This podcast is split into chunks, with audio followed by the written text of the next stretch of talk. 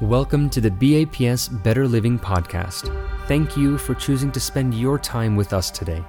Each episode in this podcast aims to inspire each of us to take a step back from our busy lives and to actively listen to content that can enlighten us towards expanding our consciousness and towards deepening our spirituality. Listen in and let this episode inspire you. Let it encourage you to have fruitful introspections and, most importantly, let it help you be better and do better. It was the first week of law school, and I was sitting in my criminal law class when my professor strode to the front of the classroom with a thick black dry erase marker in his hand, and he wrote the word intent in big capital letters on the whiteboard. For the next hour or so, we discussed this word, what it meant, and its implications in the field of law. We all understood by the end of the class that homicide is a killing but it is the intent of the killer that determines whether it is murder, manslaughter, or merely an accident.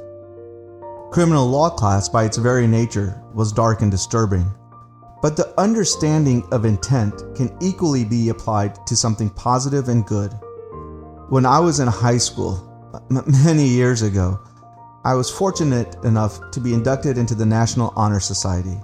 Being a part of this organization, we had to put in a certain number of volunteer hours. And I remember that the teacher in charge of the program would provide us with volunteer opportunities within the school or at nearby locations so that we can fulfill our requirements. Now, most of us admittedly did not take any initiative to find our own opportunities. We slogged through the one or two hours that she had provided us and met our mandate. Our intent was very clear we just wanted to stay in National Honor Society long enough to put it on our college applications. However, as I got older, I began to understand volunteering on a deeper level, and that we each have a responsibility to help the collective whole. Whether it's coaching Little League, helping out at a soup kitchen, providing free services to someone who can't afford it, or just helping out that elderly person carry their groceries. Most of us, in some way, have always given back. However, sometimes with that service, there may be a secondary motive. It may be as simple as you want to have a good time with your friends, maybe you're bored. It may be that you want to better hone a particular skill for the future, or secretly hoping that someone will recognize that you're helping. As a student, it may be that you want to explore a career or simply get more credentials on your resume. Nonetheless, at the end of the day, your intent to help is not what is judged, but just your actions.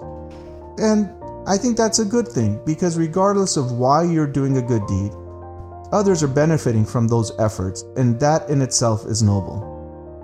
I know a lot of times the good things I do out of the kindness of my heart sometimes has some expectations and hopes. In Hinduism, we use a Sanskrit word that is similar to volunteering. That word is seva. The concept of seva is one of selfless service to others or to society. To put it another way, seva is helping others without any intent other than to help them and with the altruistic satisfaction that by helping others, you will please Bhagwan or God. So, if the difference between seva and volunteering on any given action is merely a matter of mind or intent, this begs the question is there any limit to seva? His Holiness Pramukh Swami Maharaj showed us that the answer is simply no. When you look at his life, whatever he did, he did to help others. There was never a want of recognition. There was never a, hey, I'll scratch your back if you scratch mine attitude. Whether it was personally counseling individuals and families, hosting celebrations attended by millions, building mandirs of all sizes, or simply traveling to small towns or big cities what he did was never for himself, it was for the good of others, for the joy of others. It was to let others know they were never alone, and there was never a desire for recognition or a sense that, hey, I have done enough. Pramukh Swami Maharaj got involved because it was the right thing to do. In 1944, Pramukh Swami Maharaj was engaged in the construction of a traditional stone mandir that still sits outside of Vadodara, Gujarat. Swami toiled in the scorching sun every day for nearly 10 months. And even though he was roughing it out with the volunteers, construction workers, and skilled artisans, he was already, in fact, a member of the organization's board of trustees. He was in a position to tell others to do the tasks, but he instead chose to do them himself. Decades later, Pramukh Swami Maharaj was asked why he did so much physical seva when he could have asked others to do it. Pramukh Swami Maharaj genuinely answered, Doing seva was a matter unrelated to rank or position. He answered in a way that only Pramukh Swami Maharaj genuinely can answer. Doing seva was a matter unrelated to rank or position. There were no distinctions between being big or small. Whatever was shown, it was to be done. I have always considered myself a sevak, or one who does seva, from the beginning. Through his own words, Pramukh Swami Maharaj has given a remarkable gift to us as we celebrate his 100th birth anniversary. It's the gift of pointing us towards a better perspective, of a nobler intent, of a purer heart.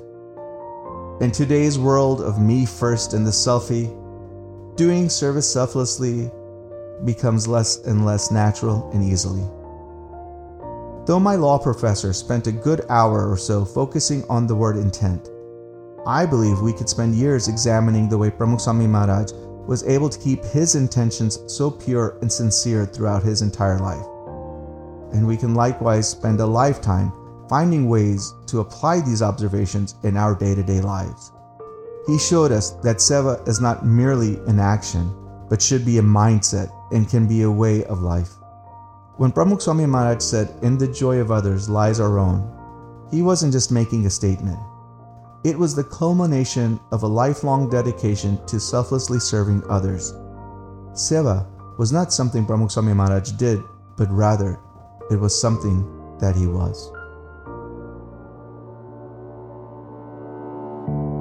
We hope you enjoyed this Better Living episode and that it added value to your life. This episode and all content on this channel is created and managed entirely by Swamis and volunteers of BAPS from around the world. Our volunteers are continuously inspired by the sincere, transparent, and selfless lives of Pramukh Swami Maharaj, the former Guru of BAPS, and Mahant Swami Maharaj, the current Guru of BAPS. Their character, their teachings, and work have inspired millions of people across all backgrounds, faiths, and cultures throughout the world. They have encouraged all, regardless of one's beliefs, to live a mindful, a balanced, and a harmonious life. If you enjoy content that inspires you to be better and do better, and you would like more Better Living content, follow us on Instagram and YouTube by searching for BAPS Better Living. Thank you for choosing to spend your valuable time with us.